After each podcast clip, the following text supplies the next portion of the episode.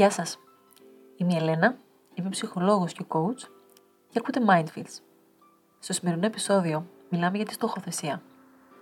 Η διαδικασία της στοχοθεσίας σε βοηθάει να αποφασίσεις πού θέλεις να πας στη ζωή σου και ποιος θέλεις να είσαι. Όταν ξέρεις ποιος είναι ο στόχος σου, είναι πιο εύκολο να συγκεντρώσεις την προσοχή, την ενέργεια και τη δημιουργικότητά σου.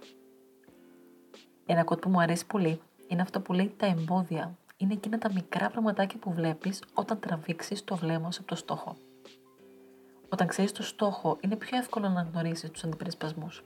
Γιατί έχεις συνέστηση αν αυτό που κάνεις εκείνη τη στιγμή συνάδει με το στόχο σου, αν σε πάει εκεί ή όχι. Το πρώτο βήμα για την επίτευξη των στόχων είναι να πιάσεις μολύβι και χαρτί. Οι στόχοι θα πρέπει να είναι γραπτοί και σε ορατό σημείο ώστε να ερχόμαστε καθημερινά σε επαφή μαζί τους να ανοίγεις τα μάτια στο πρωί και να είναι κολλημένη στο ταβάνι. Να μπαίνεις στο μπάνιο και να είναι εκεί, στον καθρέφτη. Να πηγαίνεις τώρα στο πρωινό σου και να είναι στα μαγατάκια του ψυγείου. Όταν οι στόχοι είναι γραπτοί, αποκτάνε πλέον υπόσταση. Σταματάνε να είναι άειλες ιδέες στο κεφάλι μας και γίνονται κάτι πραγματικό. Το να εξετάζουμε καθημερινά τους στόχους μας αυξάνει σοβαρά τις πιθανότητες να τους πετύχουμε.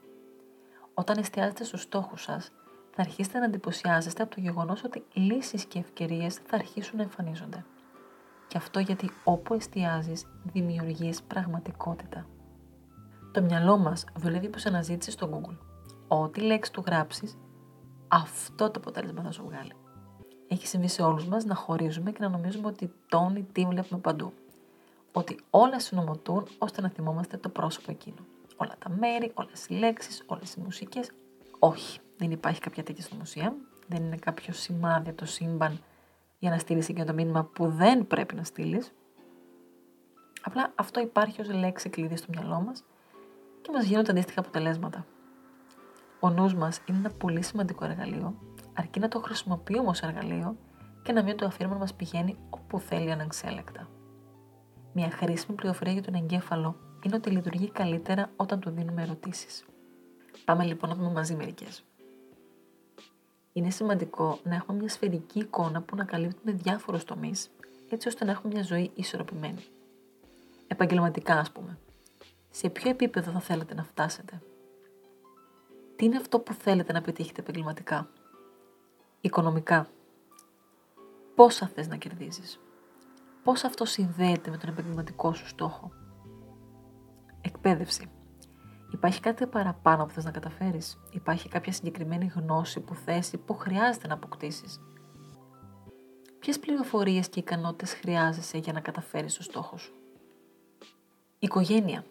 Θέλεις να κάνεις οικογένεια; Με ποια μορφή; Θέλεις να γίνεις γονιός; Εσύ αν θες να γίνεις γονιός. Όχι αν θες να κάνεις τη μαμά σου γιαγιά. Αυτό είναι κάτι εντελώς άλλο.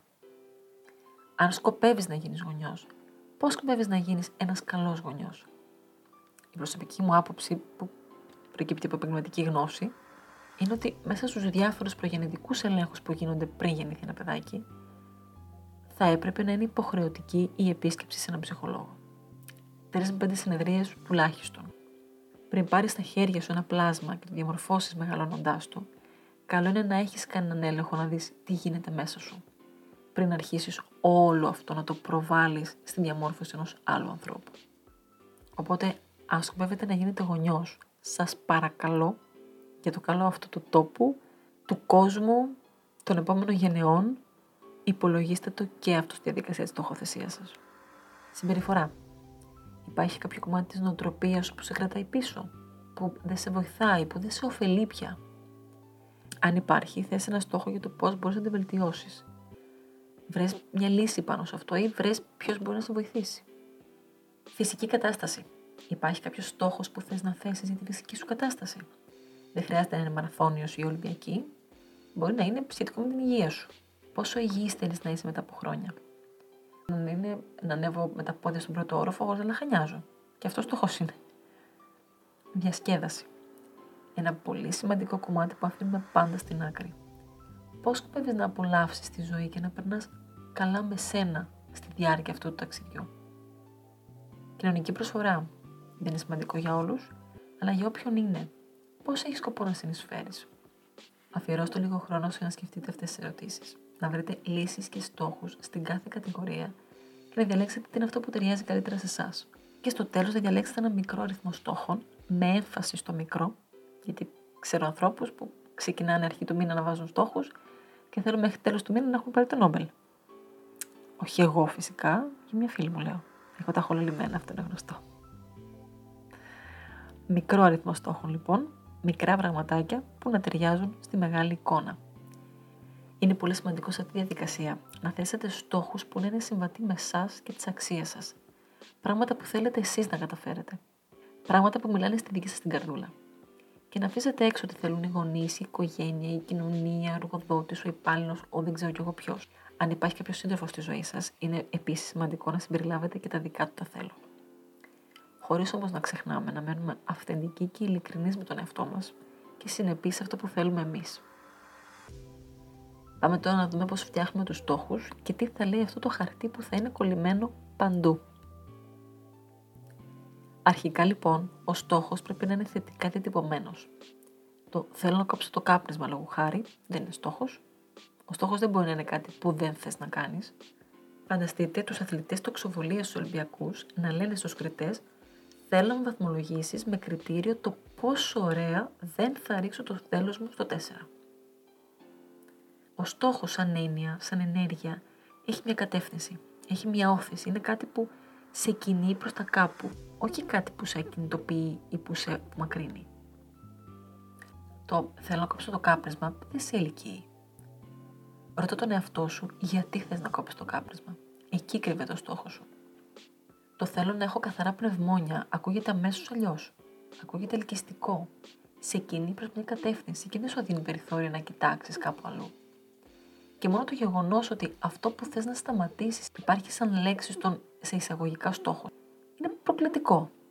Όταν εγώ πω θέλω να μην φάω το γαλακτό μπουρεκό, στο γαλακτό το σιρόπι έχει ήδη πλημμυρίσει στο μυαλό μου, η κρέμα έχει απλωθεί σε κάθε μου νευρώνα και στα αυτιά μου παίζει ήδη ο γλυκός αυτός ήχος από το κρατσανιστό φύλλο κανταήφι. Γιατί το γαλακτό μπουρεκό το σωστό το πρόστιχο έχει φύλλο κανταήφι. Όλοι το ξέρουμε αυτό και όση ώρα σας περιγράφω σας έχω ψήσει και εσάς να πάτε στο χροπλαστείο. Ενώ το θέλω να είμαι φέτος το καλοκαίρι στην Πάρο ακούγεται εντελώς διαφορετικά και σε οδηγεί σε μια άλλη κατεύθυνση και άλλη δραστηριότητα. Και καθαρίζει αμέσως το μυαλό από τα σιρόπια. Είναι πολύ σημαντικό λοιπόν ο στόχος να είναι θετικά διατυπωμένος και να είναι κάτι που σε τραβάει να πας προς τα εκεί. Η έλξη που έχεις το στόχο σου δίνει την ορμή και η θετική διατύπωση σου δείχνει την κατεύθυνση που θα διοχετεύσει αυτή την ορμή. Ο στόχος επίσης χρειάζεται να είναι πολύ πολύ συγκεκριμένος. Όσο πιο συγκεκριμένος είναι, τόσες περισσότερες πιθανότητες έχει να επιτευχθεί. Σχετικές ερωτήσεις είναι ποιος ή ποιοι εμπλέκονται, τι θέλω να επιτύχω, πού προσδιορίστε μια τοποθεσία, τι χρειάζεται να γίνει. Για παράδειγμα, ένας γενικός στόχος θα ήταν να γίνω fit. Ένας συγκεκριμένος θα ήταν να γραφτώ στο τάδε γυμναστήριο και να γυμνάζομαι τρεις φορές την εβδομάδα. Πρέπει να είναι επίσης μετρήσιμος. Καθιερώστε συγκεκριμένα κριτήρια για τη μέτρηση της πρόοδου προς την επίτευξη κάθε στόχου που έχετε ορίσει. Ο στόχος θα πρέπει να απαντάει στο πώς θα ξέρω ότι τον πέτυχα. Πώς θα καταλάβεις ότι έφτασες εκεί; Πώς θα ξέρεις πόση απόσταση έχεις από το στόχο σου; Και κυρίως πόση απόσταση καλύπτεις κάθε μέρα; Μέτρησε τα βήματά σου προς τα εκεί. Ένα ακόμα χαρακτηριστικό που είναι λίγο tricky είναι το ρεαλιστικός. Ο στόχος πρέπει να είναι ρεαλιστικός. Ταυτόχρονα όμως και προκλητικός. Αλλιώς μπορεί να μην σας κινητοποιήσει.